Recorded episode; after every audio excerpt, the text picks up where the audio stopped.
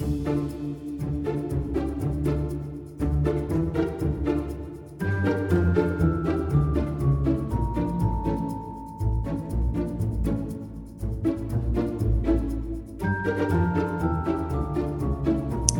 and welcome back to the Field Guide to Body Language podcast.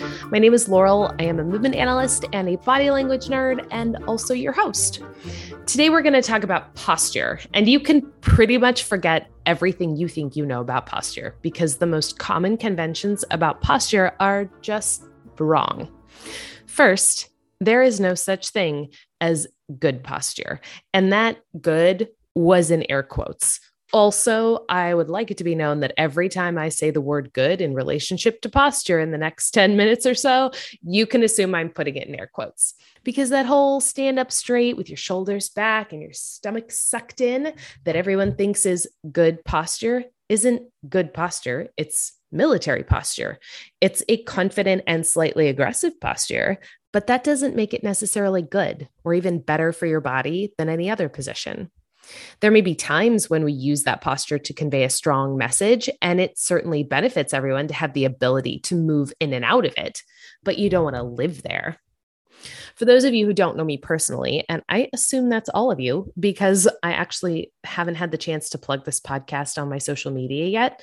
Um, I, I own a Pilates studio and I teach Pilates all day, five days a week. Pilates is a posture based form of exercise, and many people come to the studio with the express wish of improving their posture. So one day I was working with a client, and we had been working on getting their shoulders back because that was an area of disconnection in their body.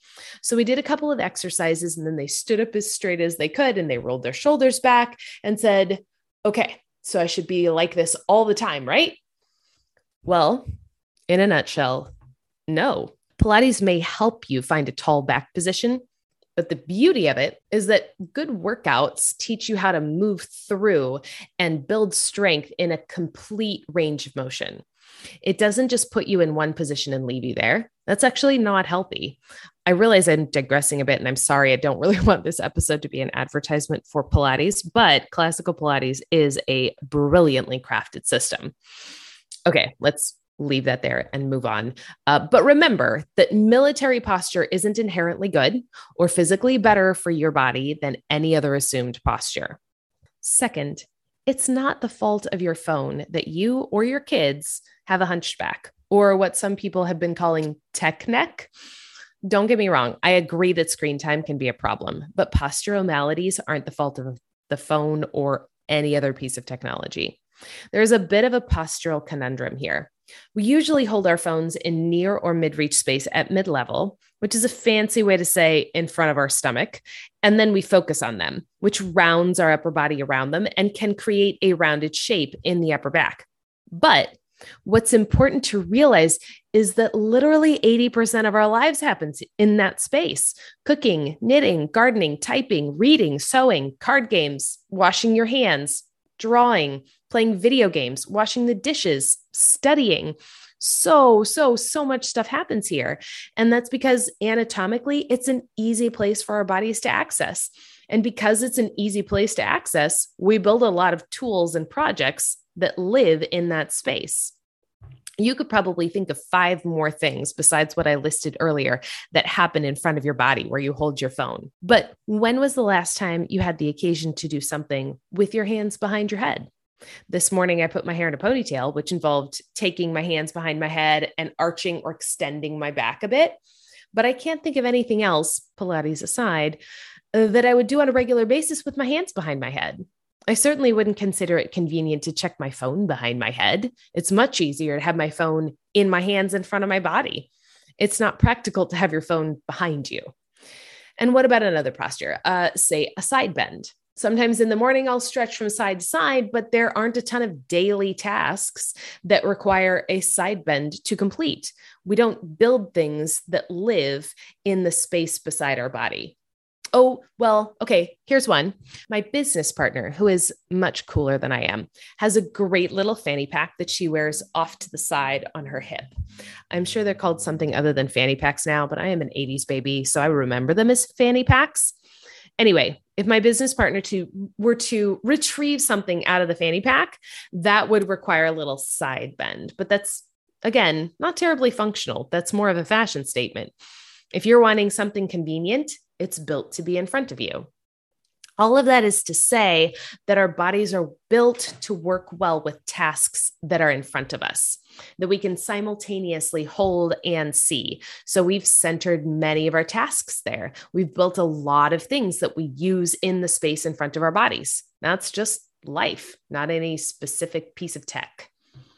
Third, you aren't in physical pain because you have quote unquote bad posture.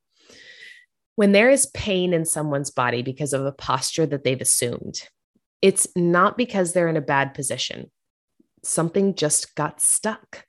And that's the problem because our bodies were designed to move. So when there is pain, it's frequently because the person stopped moving in and out of that posture. There's something stuck. And when there's something stuck in our bodies, we'll compensate with other things that are trying to do a job that they weren't meant for. Here is an example Shoulder joints are built to be flexible. The upper arm bone, the humerus, has a ball at the shoulder end of it. And that sits in a socket created by the clavicle or the collarbone and the scapula, which is your shoulder blade. And the collarbones, the shoulder blades, and the bones of the arm all work together and move together to access the whole range of motion available to the arm. That's how those bones are supposed to work as a team. It's not just the arm bones reaching out in space, they take a part of the shoulder girdle along for the ride. And that's by design, that's the way it's supposed to be.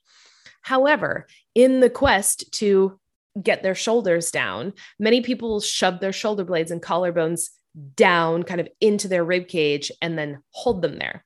Now, it's important to be able to have the ability to anchor your shoulder girdle. Those muscles are important, but problems arise when we prioritize a fixed position that we think will quote unquote fix us over allowing our body to move.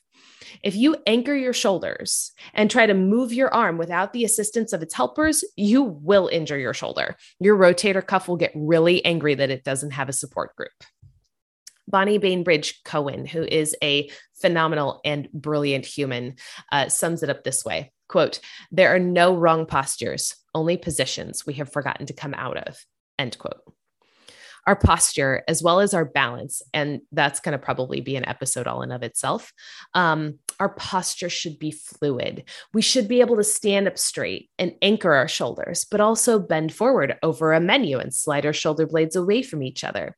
We should be able to reach from side to side to stretch in the morning or twist to look behind us or weave in and out of a crowd whenever we desire the key is movement and having a full range of motion available, not finding the right position. My best advice, if you're worried about your posture, is to forget about posture and find a movement practice. It can be as simple as taking a daily walk, just move your body. And now you're asking, what does all that have to do with body language? So much and we'll get there in a minute. But first, let's talk about the biggest part of your body that links our posture and our body language it's the spine. It's at the core of your body, and it can be a telling component of your body language. A healthy spine should move in all directions forward, back, side to side, and in a twist. It should also be strong enough to support itself through all of that movement. Let's unpack the anatomy of the spine. Do keep in mind that the spine is much more complex than this brief description, but today's purposes really only call for a simple sketch. The spine is made up of a stack of fancy bones, the vertebrae, which have a disc like body and then fancy protrusions out the back that connect the vertebrae to each other directly and articulate or move on another in multiple ways. And the protrusions on the vertebra are what you feel or maybe see sticking out on someone's back. The body of the vertebra sits deeper in the torso. In between the body of each vertebra is a rubbery disc that allows the body of each vertebra to have a measure of flexibility um, on each other. Just in case I lost you uh, in the anatomical jargon, here is a sugary illustration yes, I realize that most of my illustrations involve dessert items. I am essentially allergic to sugar and I would really love to shove cake in my face. So I'm trying to get my sugar fix by talking about it instead of eating it and having my eyes swell shut. You're welcome. Okay, imagine a sleeve of thin mints all stacked up in a tower of deliciousness. Those are the bodies of your vertebra. Stackable, but not flexible. Now, if you had a bunch of little tiny mini jelly donuts and you put a little donut in between each thin mint, then you'd have kind of a flexible tower, which would need to be surrounded by musculature to be functional. I feel like Twizzlers might be the answer, maybe some fruit by the foot. Um, of course, this is all assuming that the Thin Mints made it out of the package and not directly into someone's mouth, which is highly unlikely, but I digress. This flexible column of vertebra and discs, or thin mints and jelly donuts, that can move in all different directions, has flexible elements and strong elements. The structure of the spine fosters both stability and mobility. But that's not everything that is going on with the spine. Emotions are reflected in the spine too. And that's why it's important to consider it when we consider body language. Just like the physical anatomy of the spine, there are stable and mobile elements to the, we'll say, emotional side of the spine. Your spine will hold you up, but also hopefully allow you to move in all different directions. How you choose to use your spine communicates to the world a lot about who you are and how you present yourself. This concept is built into our vernacular. Someone who would bend over backwards to help would go to great lengths to help another person. If someone hung their head in shame, not only is their spine curved forward, but they are also feeling shame, maybe guilt and sadness too. A spineless person doesn't have the strength emotionally and maybe physically to stand up for themselves. What does all this theory look like in real life, you ask? Let's consider an adult who stands with a rigid, tall spine, like the military posture we talked about earlier, and looks down their nose at a small child. There could be a couple of things going on here. We'd need a fuller picture to decipher this situation accurately, but, but based just on the spine and the facial muscles, we could ponder a couple of different scenarios. One, the adult doesn't like children and flat out isn't interested in adjusting their body language to be more approachable. And that's an emotional response that is completely valid, by the way. Not everyone likes kids, and we don't need everyone to try and interact with every child, okay? We don't. They're not unfriendly. Cut them a break. My point is, you see the um, their emotional response reflected in the absence of an adjustment in the spine, most likely com- accompanied by the stiffness in the facial muscles. Two, the adult doesn't have the spinal flexibility to bend down and address the child at their level. In this case, you most likely see a softening element somewhere else in the body, like the smile or maybe a little tilt of the head. There isn't a lot of physical flexibility, but there is emotional flexibility. And that is just being reflected somewhere else in the body because the movement isn't available in the spine. Imagine how different this scenario would look if the adult were to bend their spine forward and crouch down so that they were eye to eye with the child. They would be demonstrating flexibility, a willingness to meet the child where they are, spatially and emotionally you can see the movement of the spine indicates much about the adult's attitude.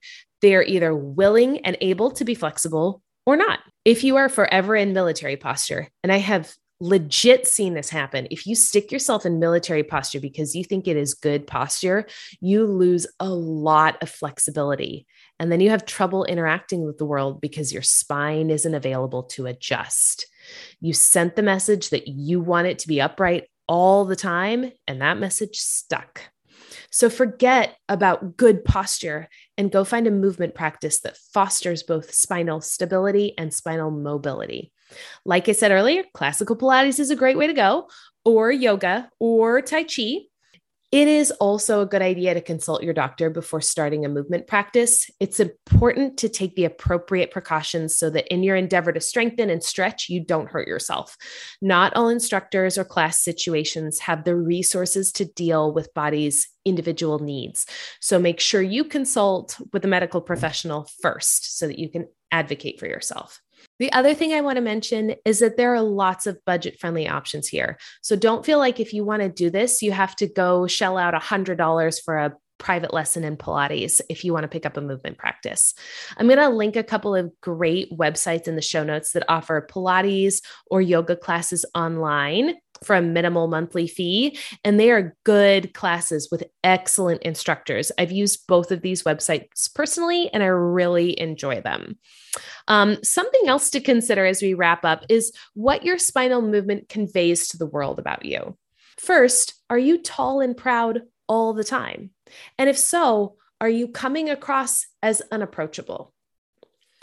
Second, are you flexible enough to help out someone in need?